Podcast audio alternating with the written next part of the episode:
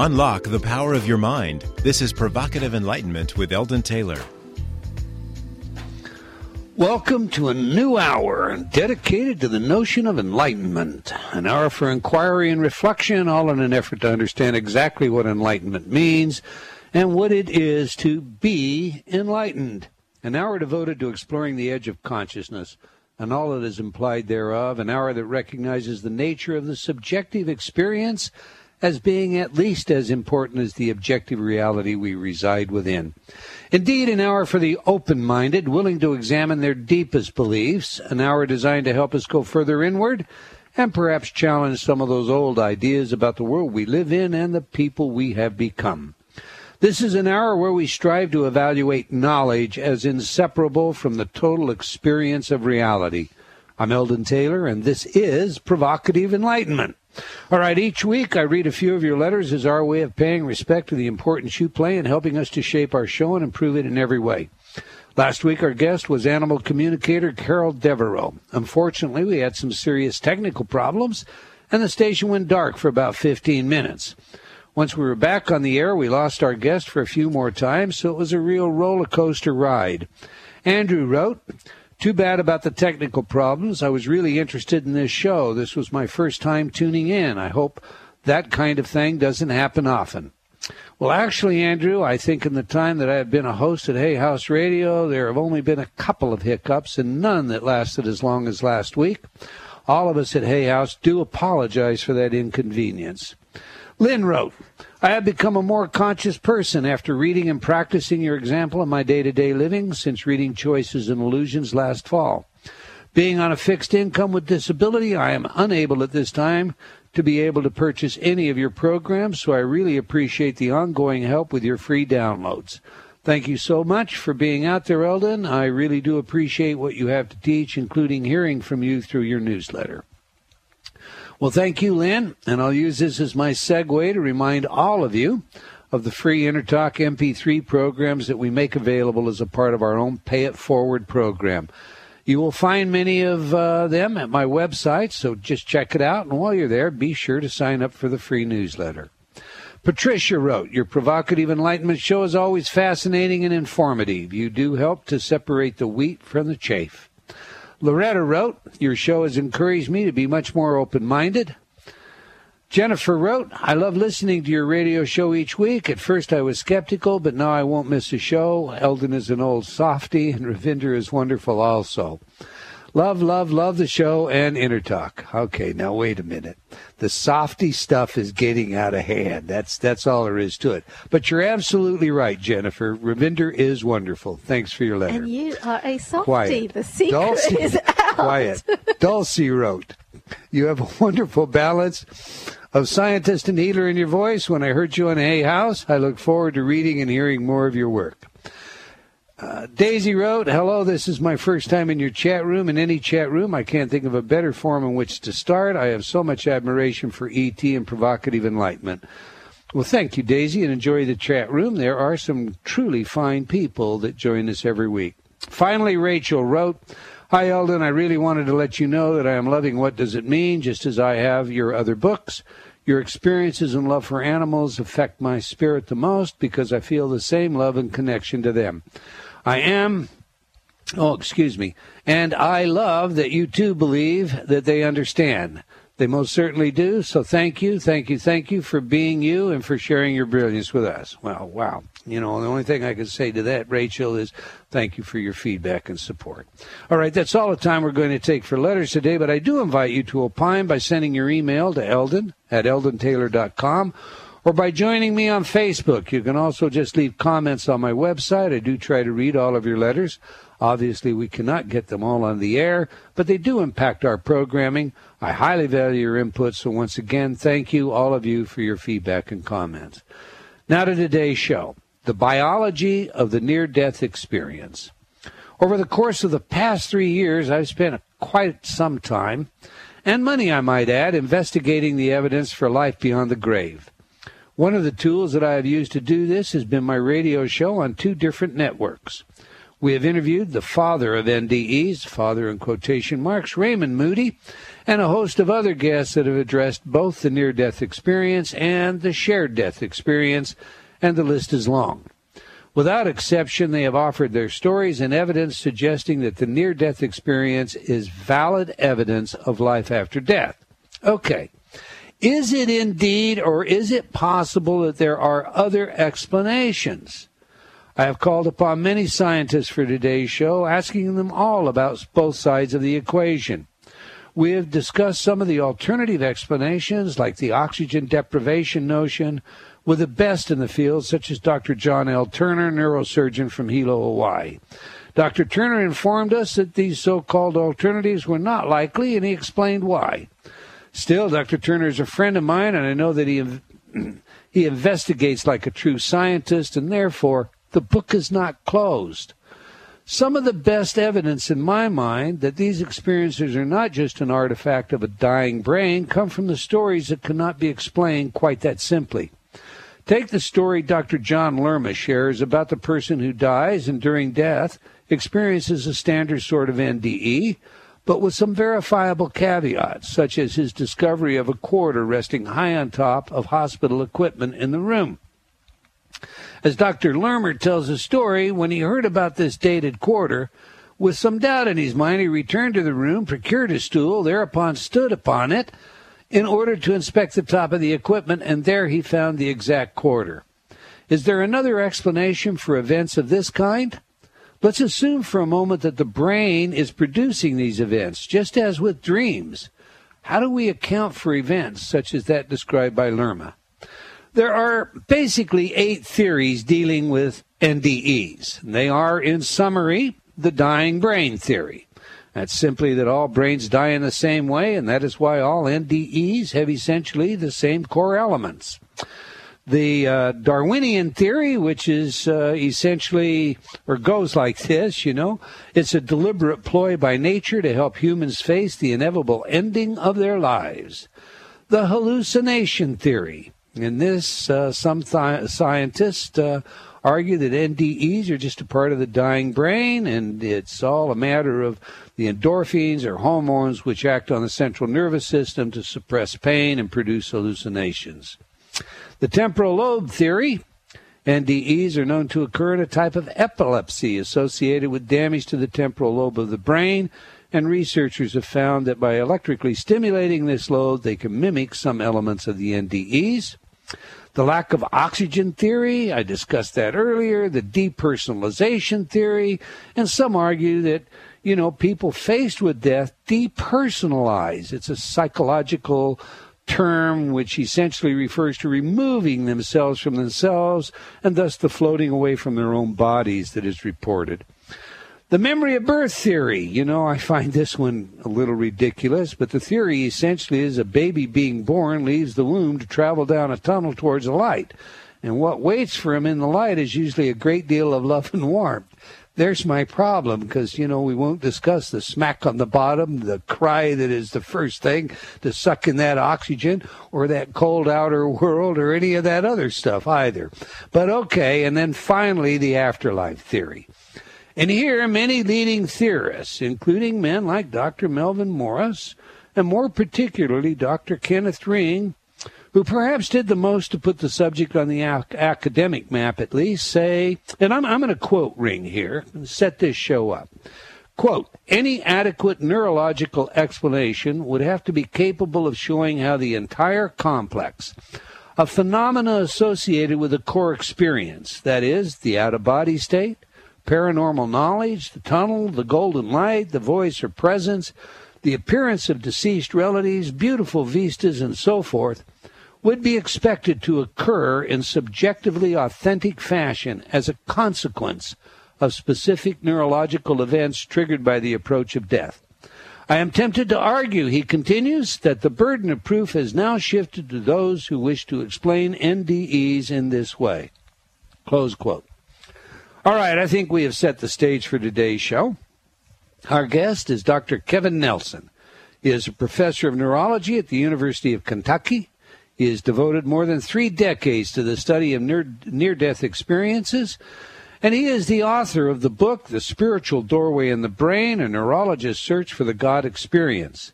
His press copy states that his book is the first comprehensive, empirically tested, and peer reviewed explanation of the biology behind near death experiences.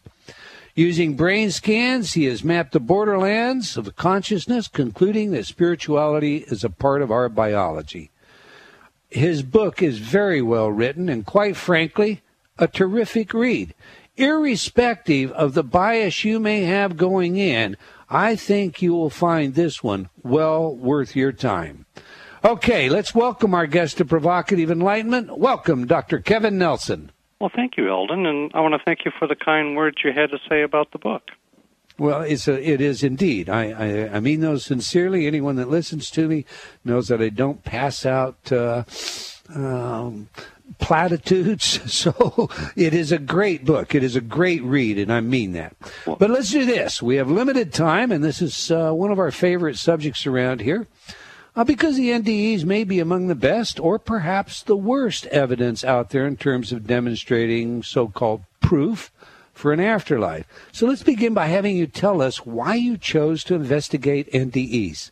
Well, actually, it came to me when I was a young physician in training, and as a physician, you know, my patients bring me the most important things, and including these amazing stories. And when I was training as an intern at the University of New Mexico, I cared for a patient by the name of Joe Hernandez. And one day he brought me a photograph of a remarkable scene that he had painted. And in that scene, he was lying near death in the ICU, and at the foot of his bed, was the devil and the Jesus battling for that soul. Well, of course, he, he came to see me after this um, in clinic, so Jesus won the battle there. But I was very curious as to how the mind could be operating and, and working uh, during those very dramatic and important experiences. And I kind of laid that topic aside, though, as I pursued a more conventional or, or a traditional neurologic career. And, and I thought, you know, I've got to go back to this. This is such a compelling and important topic. And so I, I read um, Ray Moody's um, Life After Life accounts, and, and I must say that I was I was absolutely captivated by them. Know, when I was reading the account of uh, Mrs. Martin, who's in the book, and and she she tells of how she had a cardiac arrest and and she heard the doctor say um, over the phone that you know I've to the other doctor I've killed your patient Mrs. Martin but she knew she wasn't dead and she tried to move and but couldn't couldn't utter a word or move to let them know that and I thought to myself as I read it you know what natural physiologic process could cause temporary paralysis.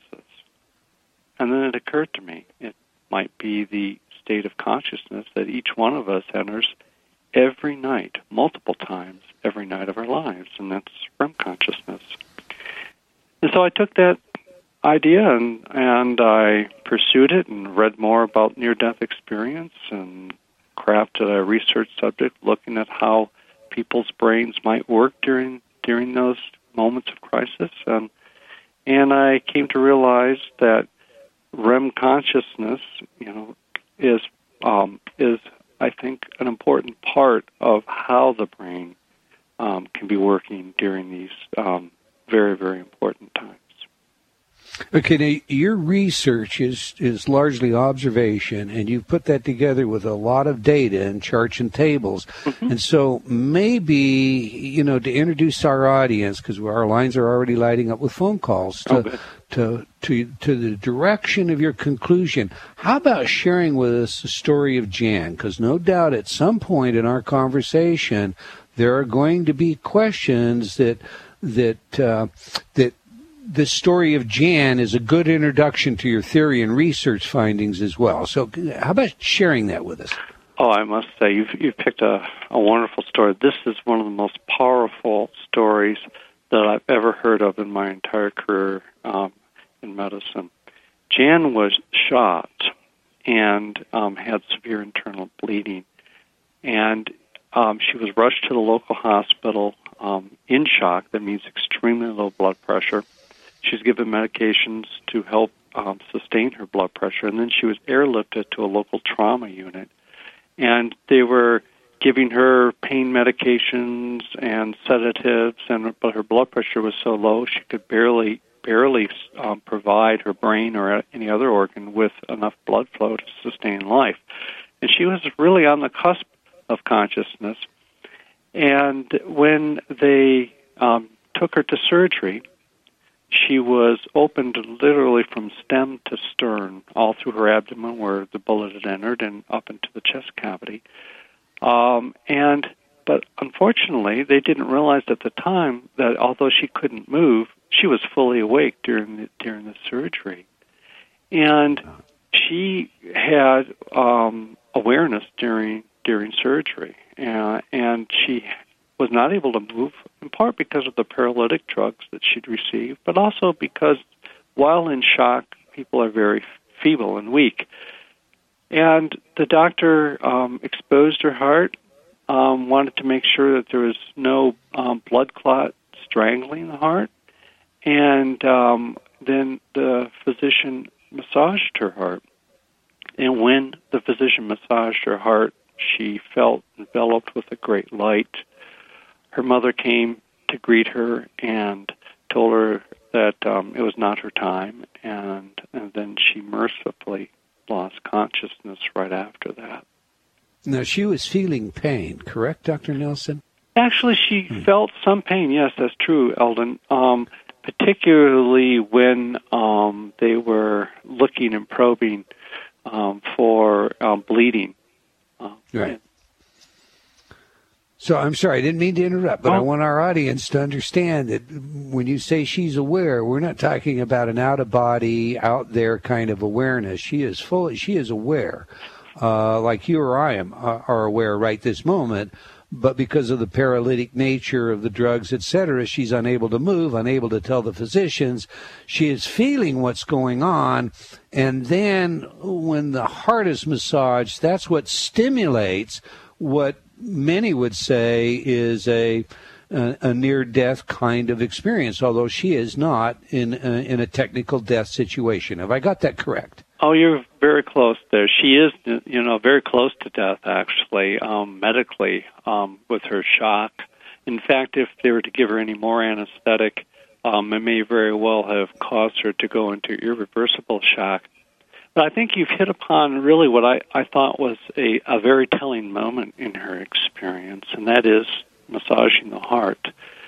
We know, if I can step back and talk about animals for a moment, um, Do please. That's the next question I have for you. Oh, good.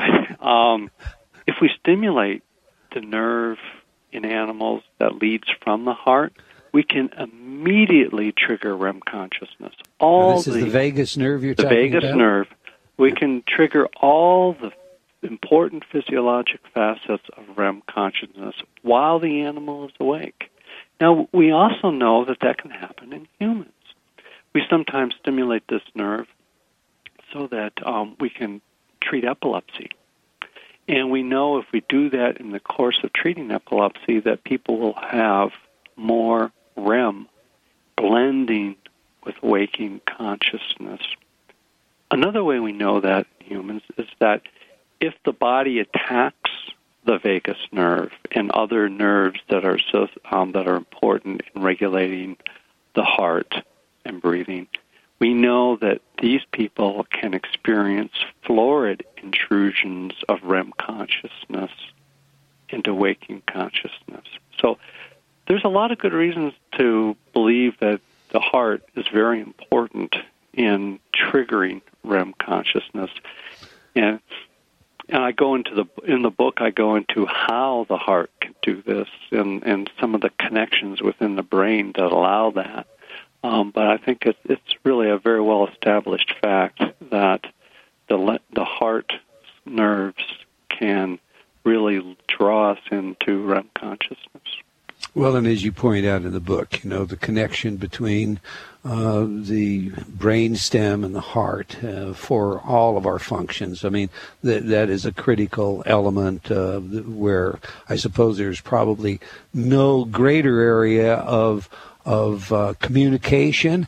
Uh, particularly if we think of an area of communication that goes on without conscious awareness. But, but that said, now you're talking about REM, and we haven't even really introduced REM, rapid eye movement, dream sleep. But before we do that, uh, so there's, you know, uh, and I, I, guess I just have to kind of ask this question. I had a philosophy prof in uh, going way back now. I'm not going to say how many years ago in undergrad that said, uh, you know, St. Paul uh, uh, fell on his road, fell off his his, his donkey, I guess it was, on the road to Damascus, hit his head on a rock, had a paranoid delusion, and subsequently awoke a Christian evangelist.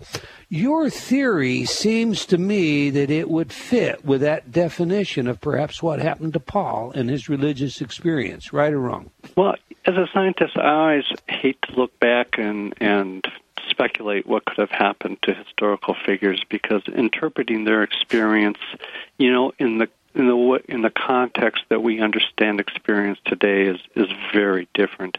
In fact, you just you have to simply reading their writings will will tell you that. But I do think that the REM intrusion and, triggering REM consciousness during crisis explains a, a great deal about how the brain is working. For example, REM consciousness really is the consciousness of life, uh, of light. Excuse me. Um, we, in fact, name rapid eye movement stage of sleep, that state of consciousness, after the activation of light. So it comes as no surprise that if we're triggering REM consciousness, we should, in fact, be experiencing light. okay, that was a nice duck, but I, will let you. I'll let you off the hook on that one. Listen, we're, we're coming up on a hard break, and and uh, we basically got about one minute. So please, in in in thirty seconds of that. Um, you you talk about three states of consciousness. They're pretty clear and succinct. Tell us what those three are, and then we'll pick it up the, uh, when we come back. Well, it's waking consciousness is one, the one that we most of us find ourselves in right now. There and there are two other states of consciousness with sleep. There's the REM consciousness of sleep, and there's non-REM consciousness. And those are the three, and those are the only three states of consciousness that the neuroscientists recognize for the brain. Okay and we'll we'll deal with those three and and they become important to understanding the biology of a religious experience. Is it possible that these aren't really religious experiences or is it question begging because the brain seems to be wired for religious experience? You're listening to provocative enlightenment. My guest is dr kevin nelson. We're discussing his book the spiritual doorway in the brain We'll be right back after these words from some of our friends. Be sure to stay tuned.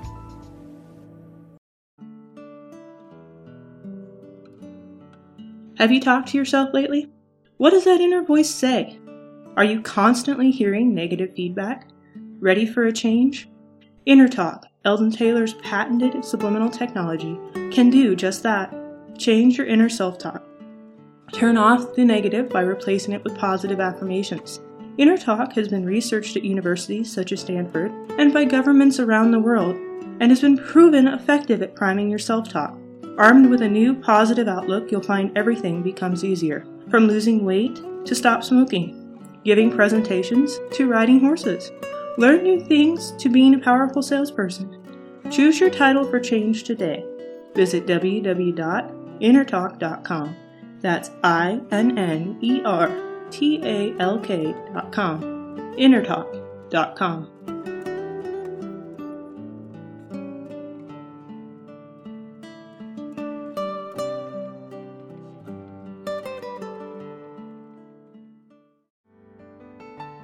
Confusion, deception, manipulation, feeling a bit controlled, lost. Learn how you can take back control of your life through proven techniques in Eldon Taylor's revised edition of Choices and Illusions.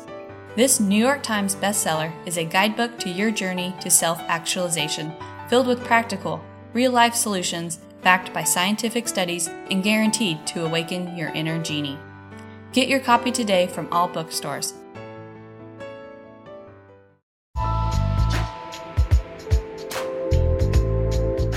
Unlock the power of your mind. This is Provocative Enlightenment with Eldon Taylor. Welcome back. If you just joined us, we're discussing with Dr. Kevin Nelson his book, The Spiritual Doorway in the Brain. But before we get back to today's show, I want to invite you to like our Facebook fan page for Provocative Enlightenment Radio. As a fan of the show, you will receive special announcements and incentives from time to time as our way of thanking you for your support. I would also like to invite you to join me on Facebook while you're there, and of course, you can follow me on Twitter. And now let's get back to the show. Before the break, we were discussing with Dr. Nelson the three states of consciousness that neurologists basically look at. Uh, they're being awake, uh, aware, if you will, uh, REM, which is rapid eye movement or dream sleep, and non REM uh, consciousness, which is, uh, well, I suppose I'll let Dr. Nelson pick that up from there. Dr. Nelson, uh, before before we get back to the REM, I, I want to bring something to everybody's attention here because at Hay House there is a uh, a, definite bias toward uh, spiritual matters, and I don't want your message or your work misunderstood. So I, I'm going to get this stated out. In your epilogue, you state, do these cold, hard clinical facts, that is the biological basis that we're going to get into, suck the divine nectar from our spiritual lives?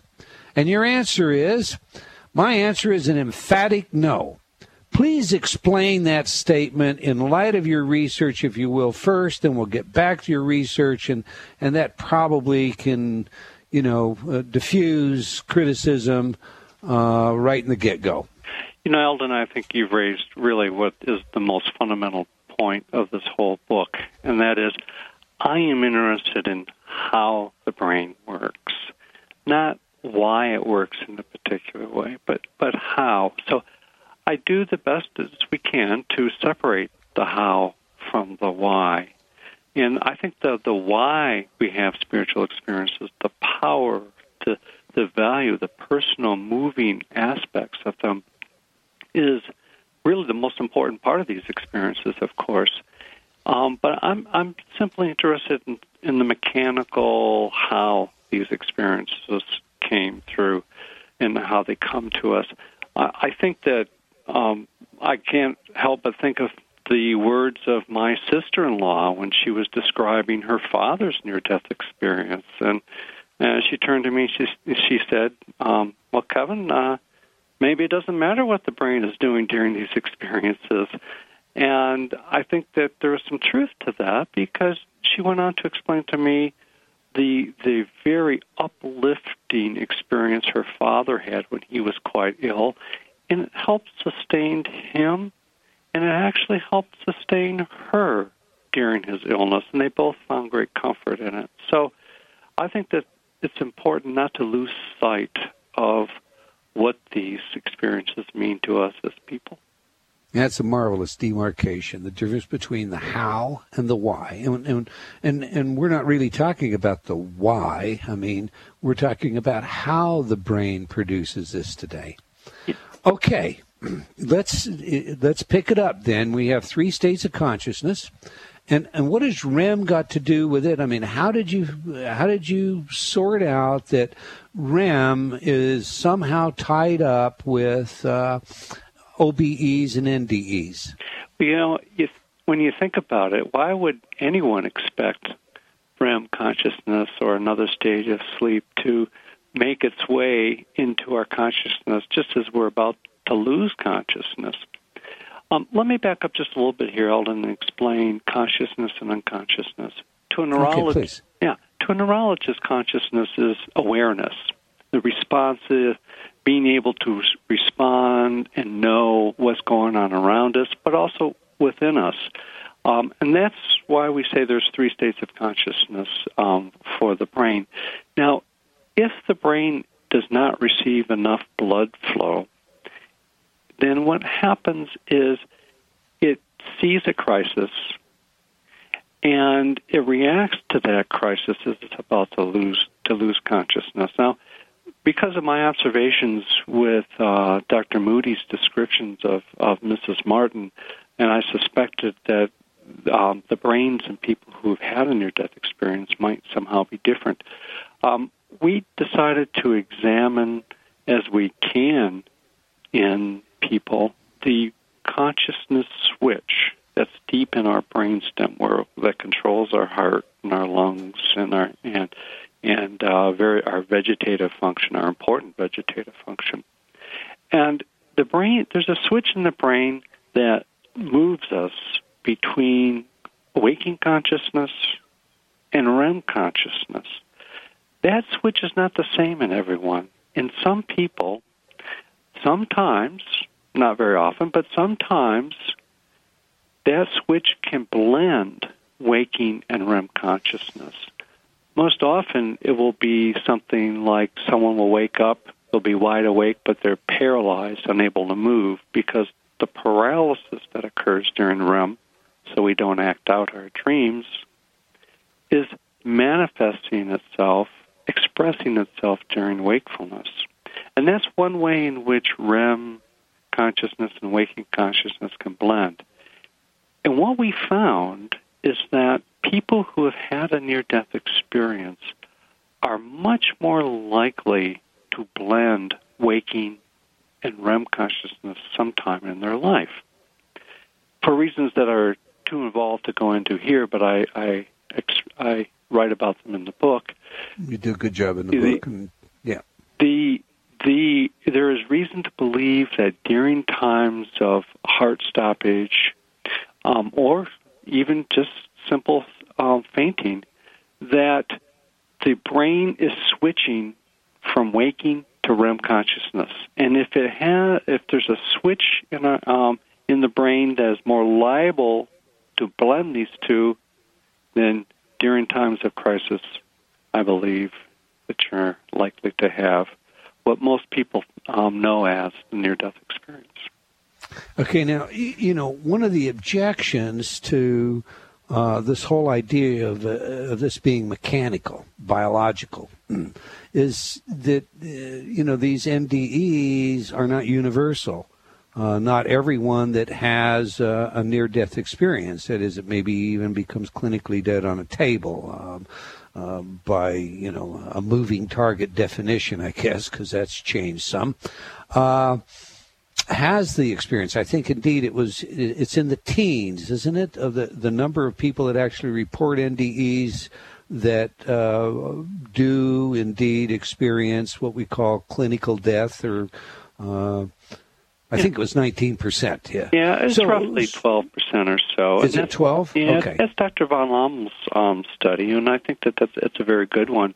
And I think it, it was very important to help us show that these experiences are relatively common, actually. You know, 12% to a physician um, as an incidence in the general population is very frequent. that means that we're, gonna, we're that means we're going to see a lot, or people are going to experience it a lot.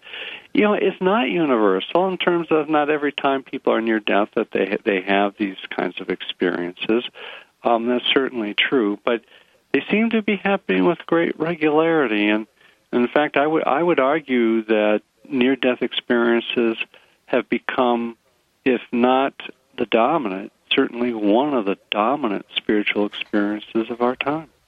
Okay, well now let me pass this by you because I mean you're you're the guy. I mean, it would seem to me, let's just assume that we had a hundred uh, people who experienced a, a, a clinical near death situation and 12 of them had an NDE. Uh, wouldn't maybe an explanation for the uh, majority of the others be the fact that anesthesiologists today do administer specific drugs designed to specifically inhibit memory? Well, there's um, if you look at those um, 12, um, you will find that um, oftentimes they do not have medications administered. Um, they may, in fact, have the experience what we call in the field, that is outside the hospital, where there's no medical attendance. We certainly see a lot of near-death experiences along those lines. Um, when they do happen in the hospital, we find that their experience really doesn't correlate with the amount of oxygen that their brain was was receiving at the time of the experience, and in fact, if anything, the oxygen might be a little greater, suggesting that perhaps that helps remember the experience. Age doesn't seem to be a a factor. Um, in children as well as old adults will have them. Um, gender doesn't make a difference, and they and they really cut across many cultures. Um, so there is a there is no there ha, heretofore haven't been readily identifiable factors to help give us some clue as to what the brain is doing during these experiences. Okay, okay before we leave the cultures end of it. I, I, found that aspect of your book very interesting. There, there does seem to be some cultural differences. There are, you know, standard uh, kinds of things, but but explain, unpack that. But uh, cultural differences. What kind of cultural differences did you find? Well, um, I didn't. Exa- I relied on the literature for this um, because we really confined our our subject population to North America because we wanted people to have uh, essentially the same cultural experience, and so we did that intentionally. Um, but I, you know, I think of near-death experiences a little bit like hunger. You know, human species throughout the world experience hunger. You know, and they and they express hunger differently.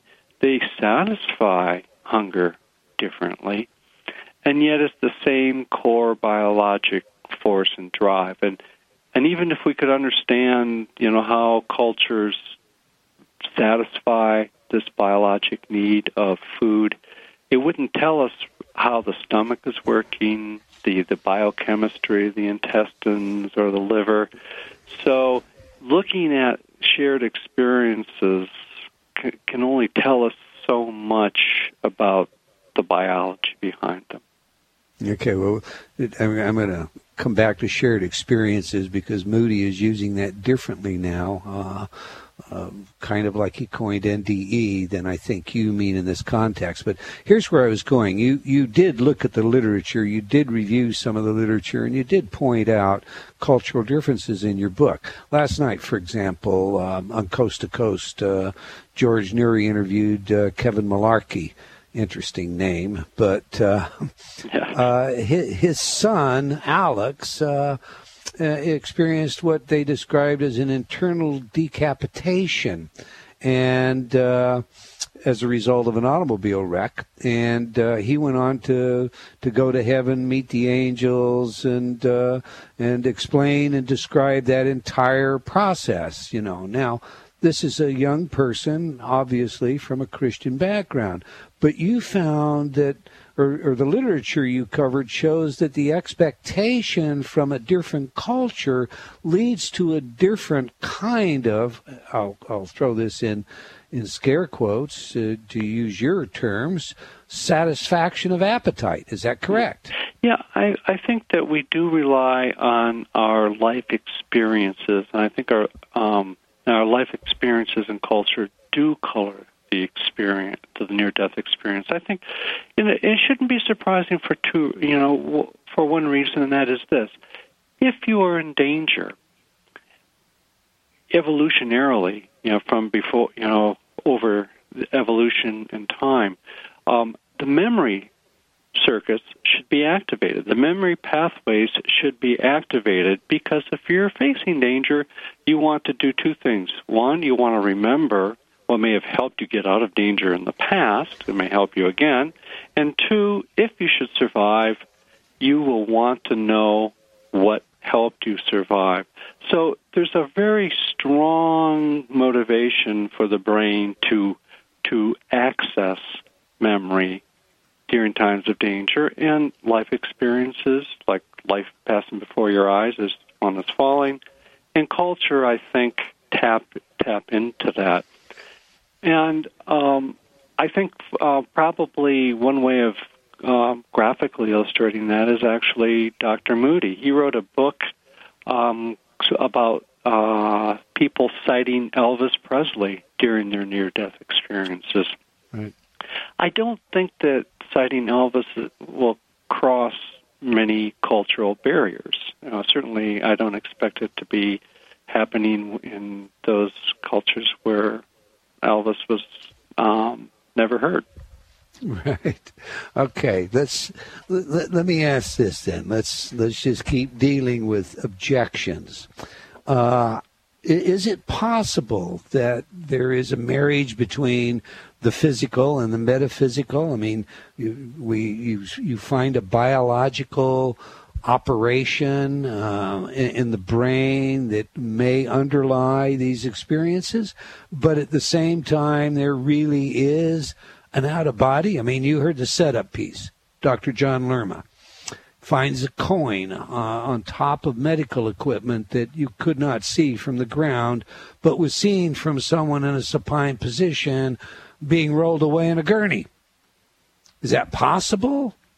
Well, it is not possible neurologically, and and I, I must, Eldon, um, point out that the verification of these things after the fact is a very difficult thing to do.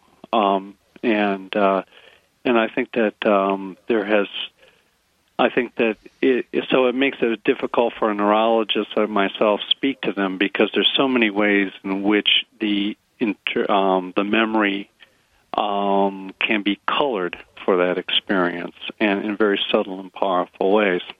I can say that that um, so I, I think that that that is it, the verification part of that is really where the devil in those details lies. And All right, so so there we have you know a witness testimony. The witness comes into the courtroom. He happens to be a Dr. John Lerma, an emergency uh, physician, and he says this is what happened, and we have to decide: do we take his word or don't we take his word? That's uh, what you're saying. I'm yeah, I'm pointing out that eyewitness testimony has been wrong on many occasions, and in fact, um, the DNA evidence in the Innocence Project has been one good example to show you to show how people can be so adamantly um, correct and yet be wrong.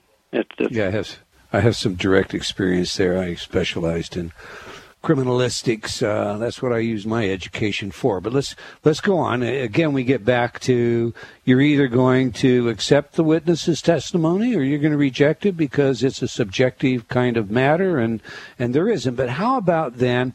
I have a friend. Uh, uh, Diane Arcangel, who had her own NDE. Now she's she is very involved in. Uh, she's a professional hospice care uh, healthcare provider. She went on the the Geraldo show uh, back in the '80s uh, when it was with NBC because of images that she saw in her NDE, and those images were of the twin towers falling. Now she she told me that she tried to to say so on the air but Geraldo cut her off and basically then later told her it was because he could have caused some panic among the masses. Um, again, are we back to eyewitness testimony here? We just, uh, these forward visions that seem to be common, some of which are obviously they don't always come true. The, the so-called prophecies, but some of which do. Is it is it random chance? Where are you on that issue now, not as a neurologist, because this isn't a neurological question, but as the human being, the philosopher, uh, the fan of William James. I've got to get that one in there, because it was William James that said, you know, we only need one right crow, one white crow, right, Dr. Nelson? Where are you with respect to that as a person? I, I am squarely in William James' camp here, and, and um, I William James and I um, both believe in unseen worlds, and and there are worlds that I don't understand and completely unaware of. And James spent a great deal of his career exploring those, you know, with a with a wide open mind. Um, but at the same time, he was a scientist and didn't dis- dismiss and discard um, what uh, he could understand with the world around him in scientific terms and and I'm very much of that ilk as well. Um, I do think there's unexplained things happening to us all the time. I'm most of the universe is composed of dark energy and matter that we really, you know, understand very little about. So I, I certainly um, fall into um, William James's camp here, and uh, I, I think uh, we have to acknowledge fully, you know, the limitations of what we can know. All right. Well, you know, listen, I'm in your camp, 100%. Let's put it that way. Uh, are you familiar with the Pam Reynolds case? That seems to be one of the more, you know, uh, outstanding pieces of evidence. Do you know about this case? Oh, I know the Pam Reynolds case very well, actually. And although I did not have the opportunity to examine her medical records, certainly enough of this case has been written that um, I can draw some conclusions about. First, let me pre- um, state that um, I have spent untold hours over the last 25 or 30 years in the operating room monitoring patients, um, not exactly like Pam, but certainly other patients with neurologic conditions. So I'm very aware of making recordings um, during the operating room. Um, I'm, in fact, I've written scientific papers on this fact, so I, I know mm-hmm. I, I have a lot of personal experience with that. But what Pam had, and and I think she illustrates quite well, are two things. One is the fact that um, she was awake and nobody knew it, just like Jan. Um, they're uh, awake and conscious during surgery. Now, fortunately, this happens only a couple percentage um, or less um, throughout the country. It's a very unusual thing, but it's known, very well recognized um, by anesthesiologists. Secondly, um, when did she have these experiences? And when you when you ask that, there's no direct marker of when she had them, and in fact, um, it's you know she had a great deal of her experiences. In fact, I can find nothing that can't be explained by her experiences happening before her brain was put to fully asleep. So the timing is everything in the Pam Reynolds case, uh, and I think that the extraordinary claim that she was conscious with a with a uh, flat um, non-functioning brain is an extraordinary claim, and unfortunately, the evidence is not extraordinarily in support of that. All right. So, you, you, as far as you're concerned, okay, I, I think that's good enough. Uh, that is, as you know, considered to be one of the the hallmark pieces of evidence, um, that flat brain wave. There are a number of other cases like that uh, that we could take up, but I think you've given us a, a, an overall view of it. Uh, some of my scientific, uh, my scientist friends had questions for you, and unfortunately, I'm not going to get them. Uh, but I think one of them I'm going to cover real quick. Like Dr. Rupert Sheldrake said, he'd like to ask you is the scientific rationality associated with characteristic brain scans? Would you prove that it is nothing but part of our biology? And obviously, you've answered that question no. Um, the fact that the biology explains the event does not mean that these events don't have meaning, and, and that's the bottom line. Is that correct, sir? I think that's right. I mean, for example, as I as I I look Quickly. at you um, right now, I can see my glasses, you know, and but that doesn't mean my glasses don't exist. But I can detect the brain activity um, if it were properly done. The brain activity could be detected if I see my glasses. Right, and and conversely, just because we see it doesn't mean that there's some ontological existence. All right. Well, unfortunately, we've come to the end of another hour of provocative enlightenment. Our guest today has been Dr. Kevin Nelson. The book, The Spiritual Doorway in the Brain, is a must in my book. Go get the book, read the book, follow the arguments. It, if you do have an open mind, if you are a genuine skeptic, you truly want to know, this is a great read. All right. Till next time, wherever you are in the world, remember, believing in yourself always matters.